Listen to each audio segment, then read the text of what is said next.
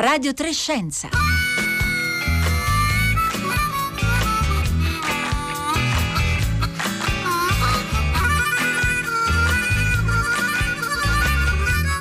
Buongiorno, buongiorno da Marco Motta, bentornati all'ascolto di Radio Trescenza, un saluto vi giunge anche da Anna Maria Giordano, oggi alla regia e da Fabio Melis alla parte tecnica e da tutto il gruppo di Radio Trescenza, Rossella Panarese, Paolo Conte, Roberta Fulci, Costanza Confessore che stanno lavorando eh, da casa. Sono passati 12 eh, giorni dal eh, decreto del Presidente del Consiglio l'8 marzo scorso che ha avviato le prime misure di contenimento in Lombardia e in molte province del nord Italia per contrastare contrastare la diffusione del nuovo coronavirus e più di una settimana ormai dall'estensione di queste misure a tutto il territorio nazionale. E, insomma, eh, come tutti seguiamo giorno per giorno la progressione dell'epidemia di Covid-19 nel nostro paese, sono in molti a cercare di leggere, interpretare, trovare nei dati indizi di un'inversione di tendenza, soprattutto eh, in Lombardia, la regione come sappiamo più duramente colpita eh, insieme a Emilia Romagna, Veneto e, e Piemonte. Poi naturalmente ci sono anche gli interrogativi su che cosa accadrà nelle regioni eh, del centro-sud. Oggi partiremo da qui insieme al nostro ospite di oggi Walter Ricciardi, ma chiedo anche il vostro aiuto, le vostre domande, i vostri interrogativi. Scriveteci, mandatecele al 335 5634 296 con un sms o via eh, WhatsApp oppure su Facebook e Twitter.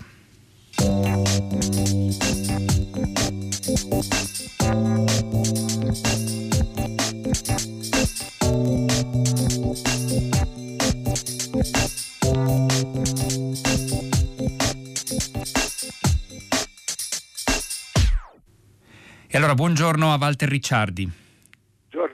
E grazie per essere con noi a Radio Trescenza oggi. Walter Ricciardi, docente di igiene e medicina preventiva all'Università Cattolica del Sacro Cuore, consulente del Ministero della Salute, componente del comitato esecutivo dell'Organizzazione Mondiale della Sanità. Allora Walter Ricciardi, come dicevamo, partiamo dai dati, perché nei dati eh, diffusi ieri alle 18 dalla Protezione Civile abbiamo visto una crescita ancora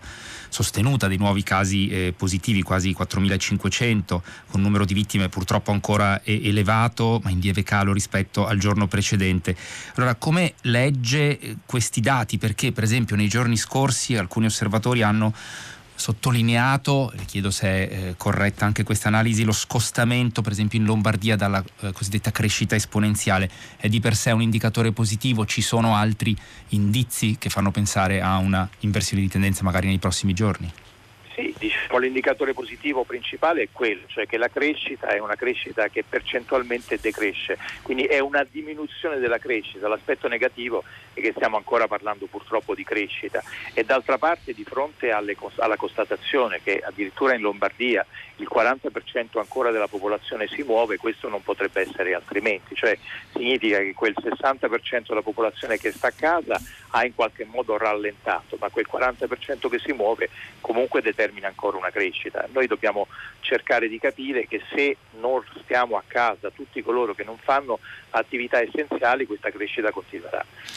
Questo è il messaggio naturalmente che dobbiamo sempre riprendere e sottolineare. Su, tra poco torneremo anche sul, eh, sull'eventuale appunto, ehm, eh, restrizione ulteriore delle eh, misure di eh, contenimento. Però rimaniamo un attimo sui dati, Walter Ricciardi, perché eh, nel bollettino quotidiano della protezione civile si sottolinea, eh, Borrelli sottolinea anche il numero dei pazienti guariti. Allora le chiedo, ieri erano 4.440, ha un valore particolare dal punto di vista dell'analisi epidemiologica tracciare il numero dei pazienti guariti? Beh, ha un valore sicuramente importante perché noi dobbiamo registrare tutto, noi sostanzialmente stiamo studiando questo nuovo virus da pochissimo tempo e prima non lo conoscevamo per niente, adesso dobbiamo capire anche nella fase finale, dopo la guarigione per esempio clinica, che cosa succede. Purtroppo è un virus insidioso che rimane anche in qualche modo dopo la guarigione clinica in alcuni pazienti con una viremia, cioè con una presenza all'interno del sangue, per cui noi non possiamo dimettere e considerare completamente guariti le persone che non hanno più sintomi, le dobbiamo controllare accuratamente e poi lo dobbiamo far stare in un ambiente protetto dopo la dimissione per esempio dalla terapia intensiva e subintensiva, quindi ha un valore importante soprattutto scientifico, meno dal punto di vista comunicativo e statistico. Um, l'andamento eh, delle, dell'epidemia nelle altre regioni, eh, perché sappiamo appunto che in Lombardia eh, l'andamento è quello eh, naturalmente più preoccupante, così come anche in altre regioni del nord, il, il Piemonte, l'Emilia Romagna, meno in Veneto, però insomma soprattutto l'evoluzione, eh, le chiedo anche delle, dell'evoluzione dell'epidemia nelle regioni del centro-sud, perché lo sappiamo sono state richiamate più volte le preoccupazioni nei giorni scorsi per quello che potrebbe accadere in alcune regioni del centro-sud, per esempio in Puglia con l'ondata di persone persone che sono rientrate dalle regioni del nord. Come, come sta andando lì? Che, che idea eh, avete voi della possibile evoluzione?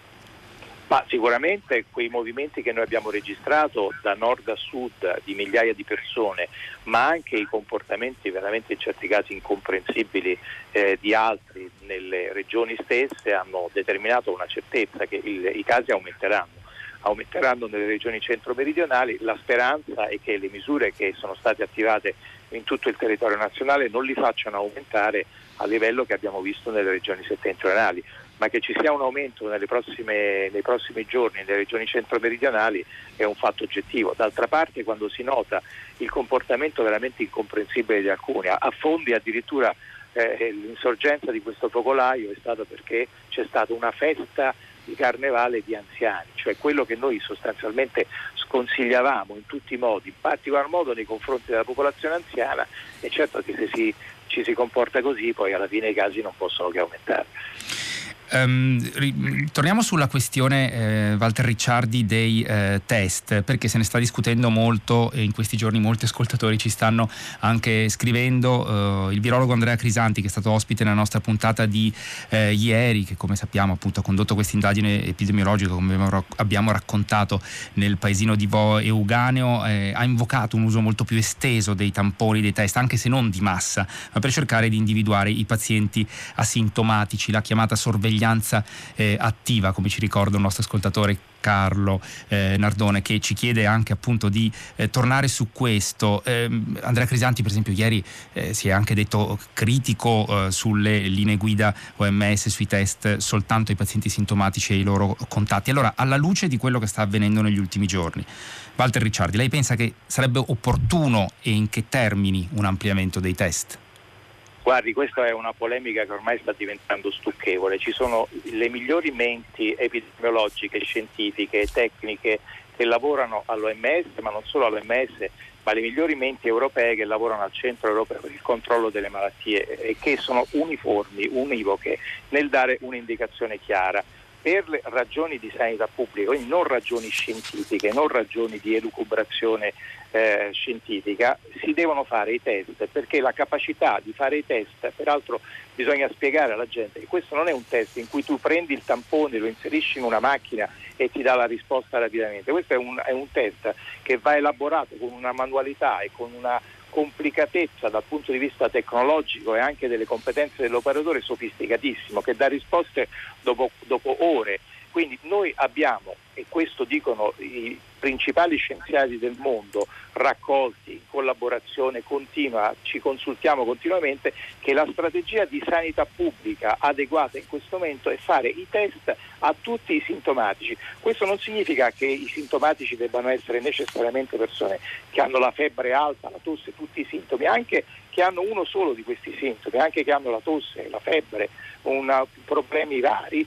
vanno testati. Quindi questo già serve immediatamente per identificare le persone che naturalmente vanno isolate e vanno tracciate. Secondo me la strategia poi dei coreani del sud è che a questa strategia, ripeto, solo ai sintomatici, ne hanno fatti 300.000, viene poi eh, integrata da un tracciamento tecnologico che oggi è possibile, questa è l'unica oggi strategia di sanità pubblica possibile. Che poi si continuino a, a fare affermazioni legate alle proprie convinzioni, alle proprie strategie di ricerca, alle proprie strategie, questo naturalmente sta nel, giustamente nel gioco delle parti, ma è importante che però si sappia che la stragrande maggioranza degli scienziati del mondo è concorde nel perseguire questo tipo di strategia.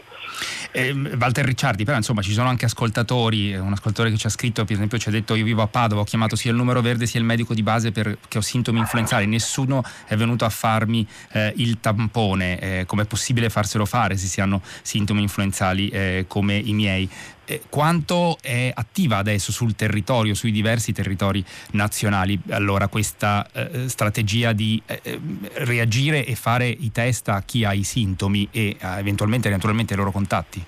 Ma anche bene chiarire una cosa, dal 2001 la Costituzione italiana, questo per volontà dei cittadini italiani, è cambiata e quindi la sanità oggi è regionale, quindi è bene capire che lo Stato centrale, quindi il Ministero della Salute e le strutture centrali possono fare solo tre cose, la programmazione, cioè quello che sostanzialmente significa capire e indirizzare, la determinazione dei livelli essenziali di assistenza, cioè stabilire quello che deve essere dato in tutta Italia indipendentemente dalla zona di provenienza e il finanziamento. Poi il resto, quindi il tampone, la prestazione ambulatoriale, l'intervento chirurgico, eh, tutto è nelle mani delle regioni, questo dal 2001, non da, da ieri. E ne, lo Stato non può intervenire nei meccanismi gestionali, quindi se i cittadini di una determinata regione hanno qualche osservazione da fare, la devono fare nei confronti della propria amministrazione regionale, perché da ormai quasi vent'anni questa è la situazione in Italia. Non è una, un, un fatto banale, perché questo significa che bisogna indirizzare la propria attenzione, se vogliamo le proprie osservazioni, le proprie proposte, nei confronti dell'amministrazione giusta, che in questo caso, ripeto, è la Regione. E lo Stato da questo punto di vista però, um, Walter Ricciardi, non si può far carico, diciamo, non, non, ci può essere un piano straordinario. Per esempio anche, sappiamo, eh, nelle regioni del centro-sud eh, godiamo, fra virgolette, di un vantaggio rispetto all'andamento dell'epidemia nelle regioni eh, del, eh, del, nord. Eh, non si può cercare di fare una eh, sorveglianza attiva come quella che appunto citava Crisanti, o almeno una forma più, più estesa di questa, di questa sorveglianza. No, diciamo che bisogna seguire le linee guida e seguendo le linee guida la Corea del Sud ha fatto sì che di fatto in un paese vicinissimo alla Cina è particolarmente esposto, oltretutto anche svantaggiato da un evento eccezionale perché lui si è diffusa all'interno di una setta abbia limitato. Quindi bisogna seguire l'evidenza scientifica che, ripeto, è il frutto non delle lucubrazioni di un singolo, ma di un lavoro molto accurato e molto confrontato da parte dei migliori scienziati del mondo. Eh, Walter Ricciardi, eh, comunque mi sembra che ci sia eh, dibattito naturalmente eh, in parte anche su, su, queste, eh, su queste, misure e continui ad esserci, però le vorrei chiedere allora mh, qual è la prassi operativa adesso nei confronti dei medici, perché sappiamo c'è un alto numero di contagiati tra i medici, purtroppo si sono registrate finora almeno 14 vittime anche tra i medici che sono in prima linea, che vanno sempre ringraziati per il, il lavoro che stanno eh, conducendo. Eh, sui medici e gli operatori sanitari eh, i test vengono eh, fatti oppure no adesso su tutto no, il territorio questa, nazionale? Questa è, un'altra, è, un'altra, è un altro capitolo perché per noi questo è particolarmente importante e come diceva lei particolarmente doloroso. Nei confronti degli operatori sanitari vanno attivate delle strategie molto più aggressive di protezione e di contenimento. Non è che questo sia dovuto a mancanza del governo, questo è dovuto al fatto che i dispositivi di protezione individuale, cioè le mascherine, i guanti, i camici, scarseggiano in tutto l'Occidente perché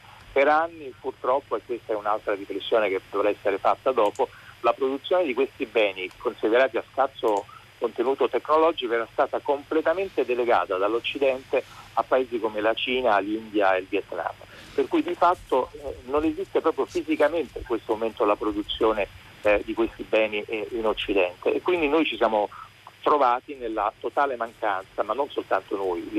Ieri per esempio la Gran Bretagna ha distribuito una mascherina a ogni due operatori delle ambulanze, cioè non riusciva neanche a dare la mascherina a quelli che andavano a presentare soccorso e così in tutto il mondo, ma la strategia che noi dobbiamo attivare nei confronti degli operatori sanitari deve essere sicuramente più aggressiva e anche nei loro confronti, anzi nei loro confronti la strategia dei tapponi deve essere maggiormente applicata.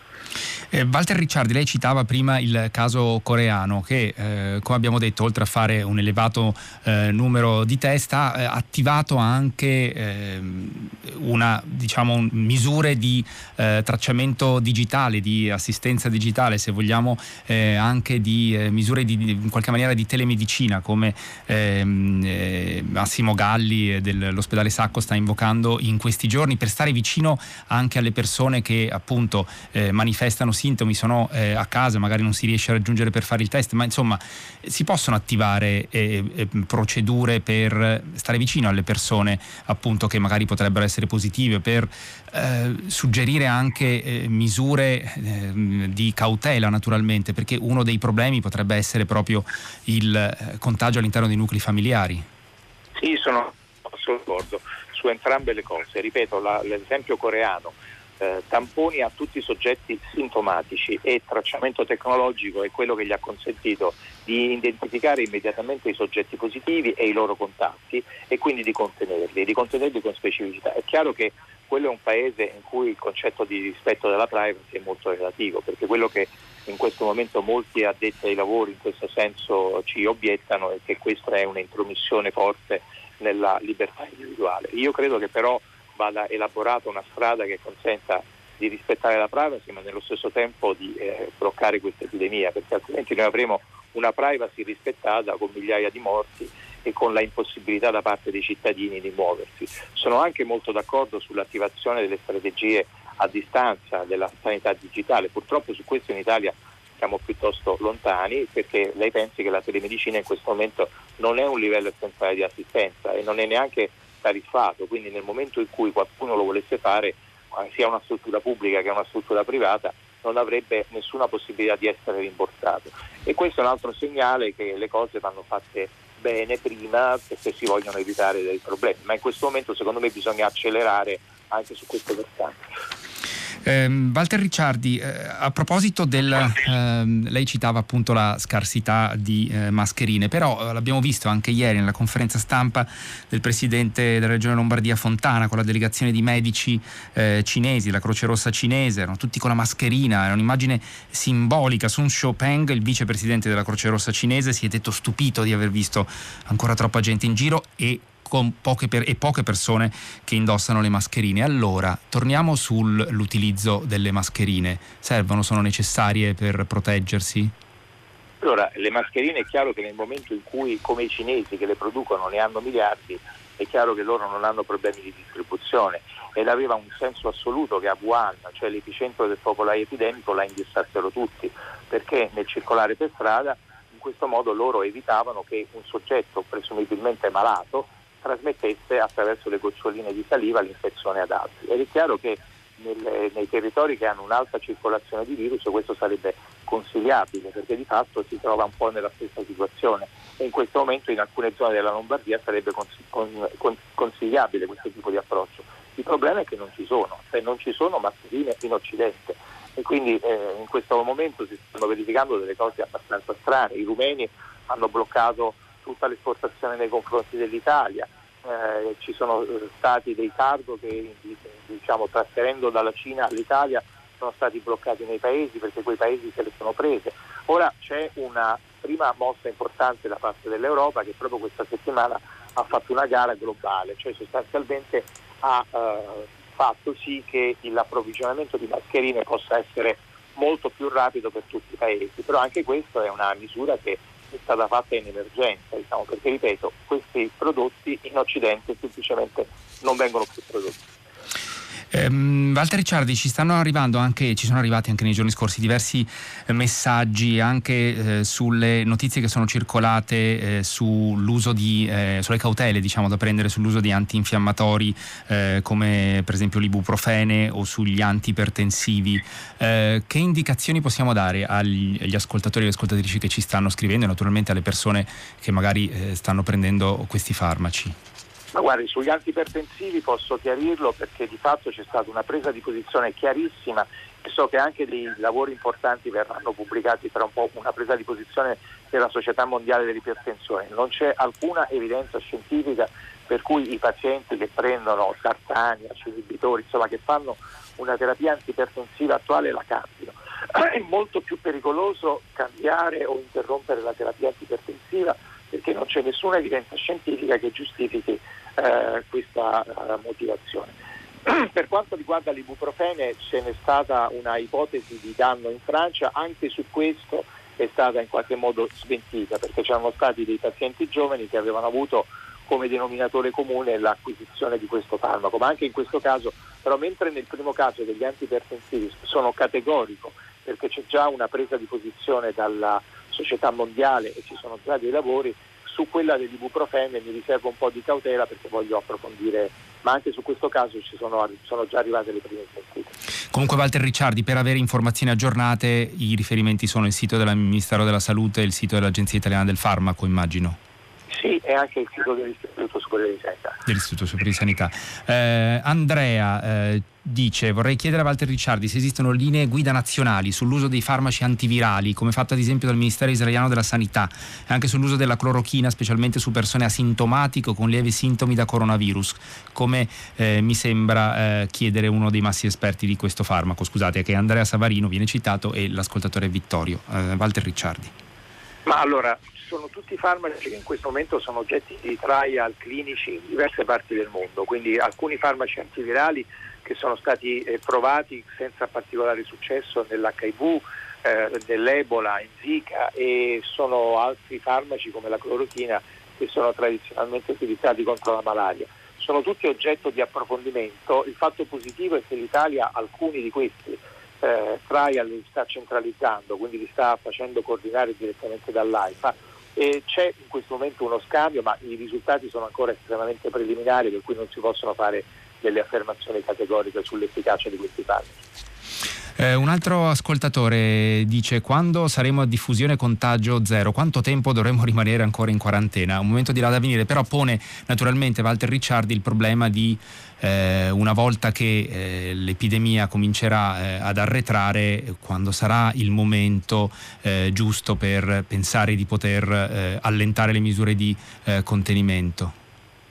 Beh, troppo presto ancora, noi abbiamo soltanto un esempio che è quello della Cina, sostanzialmente a Wuhan l'allentamento è avvenuto dopo tre mesi, quindi dopo tre mesi quando è praticamente stata azzerata la crescita hanno cominciato a rimettere in moto le persone e anche le, diciamo, le attività. Eh, purtroppo mi rendo conto di dare una notizia non certamente incoraggiante, però questi sono i tempi, è un virus nuovo, è un virus da non trascurare. L'unica misura importante è il distanziamento sociale e questo è quello che ci viene dalla Cina. Eh, Mario eh, da Padova eh, dice non si sa ancora se i guariti sono immuni, mi sembra quindi che non si possa trovare un vaccino o sbaglio? Questa è una domanda che è ritornata in questi giorni. Walter Ricciardi. No, allora, i, guariti hanno sicuramente una risposta immunitaria, non sappiamo quanto dura, eh, quindi sicuramente c'è una immunità, questa immunità non sappiamo se è duratura, cioè se dura un certo periodo di tempo o è addirittura permanente. Chiaramente per saperlo dobbiamo aspettare, cioè dobbiamo verificare e studiare il corredo anticorpale di queste persone nel corso del tempo. Uh, la cosa uh, importante è che il vaccino, io credo che ci sarà, contrariamente ad altri coronavirus che stiamo studiando praticamente da vent'anni, perché in questo momento lo sforzo nei confronti eh, di questa attività è veramente unanime sono 20 i centri tra i migliori del mondo che stanno cercando e quindi io sono abbastanza ottimista su questo. Devo naturalmente dire che non sarà nel caso sia positivamente scoperto prima di un anno o 18 mesi. Eh, sappiamo che i tempi sono eh, questi, l'abbiamo ricordati anche l'altro giorno con Alberto Mantovani e con eh, Rino Rappuoli, che è uno dei pionieri a livello internazionale nello sviluppo dei eh, vaccini con i nuovi metodi come, che si stanno utilizzando oggi a partire dal sequenziamento genetico dei eh, virus. Vi invito anche ad andare a riascoltare eh, quelle puntate, le trovate sul nostro sito radiotrescienza.rai.it. C'è un ascoltatore, Walter Ricciardi, che pone la questione diciamo, della sostenibilità delle misure di contenimento, soprattutto se dovessero esserci ulteriori eh, restrizioni eh, in queste ore, nei prossimi giorni. Rivolti, I risvolti psicologici di tutto questo. Eh, alcune città eh, hanno persino eh, inserito il divieto di passeggiata, eh, sono, potrebbero esserci dei rischi cardiovascolari. diciamo, la sostenibilità di queste misure sul lungo periodo, Walter Ricciardi, vi state interrogando? Eh, ci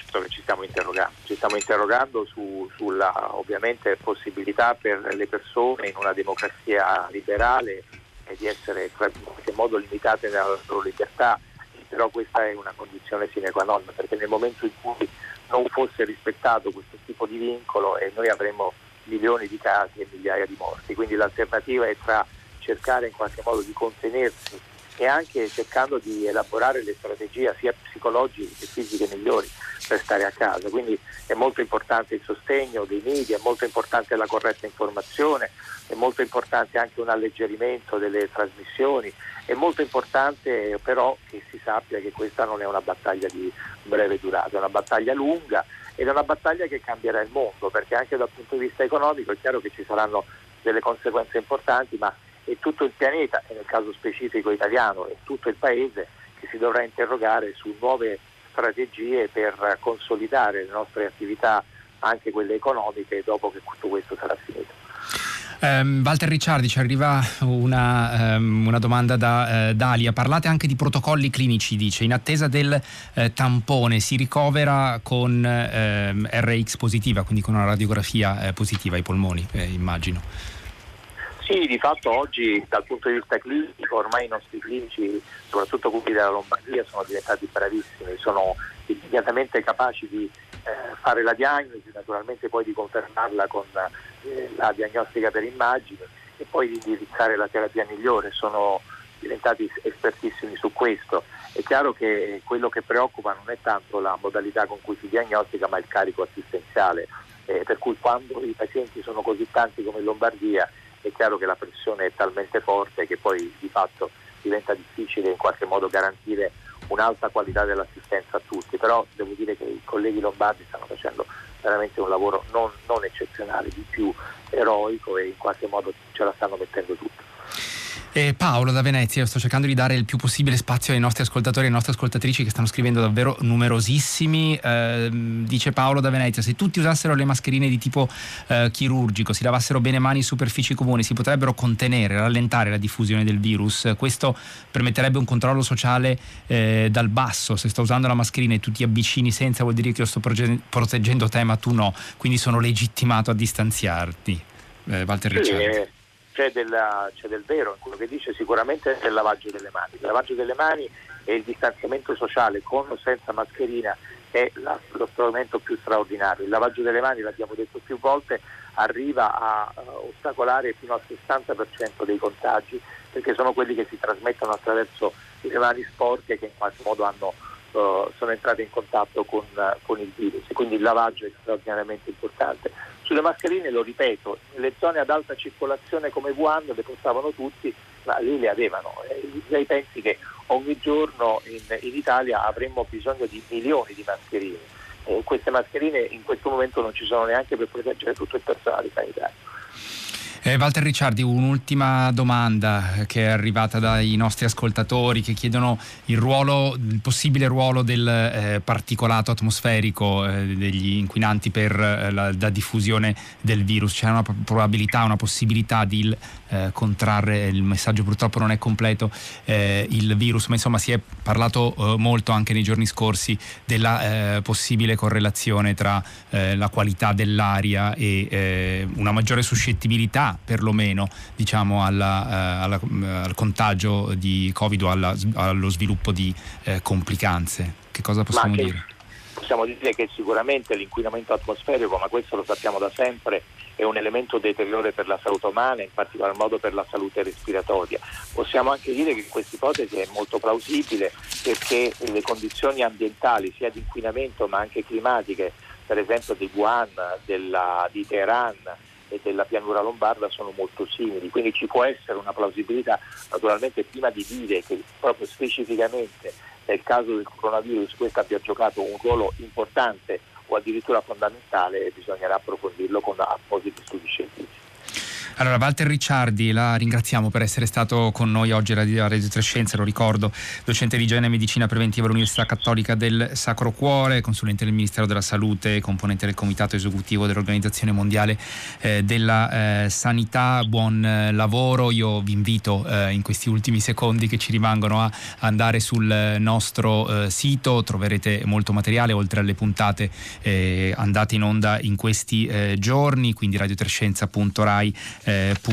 troverete anche dei eh, podcast dedicati a appunto Covid-19 ma anche dei nostri nuovi podcast La scimmia nuda eh, legge anche per eh, occuparvi, tenervi occupati nel weekend. Eh, siamo giunti alla fine, un saluto da Marco Motta e un buon proseguimento con l'ascolto dei programmi di Radio 3.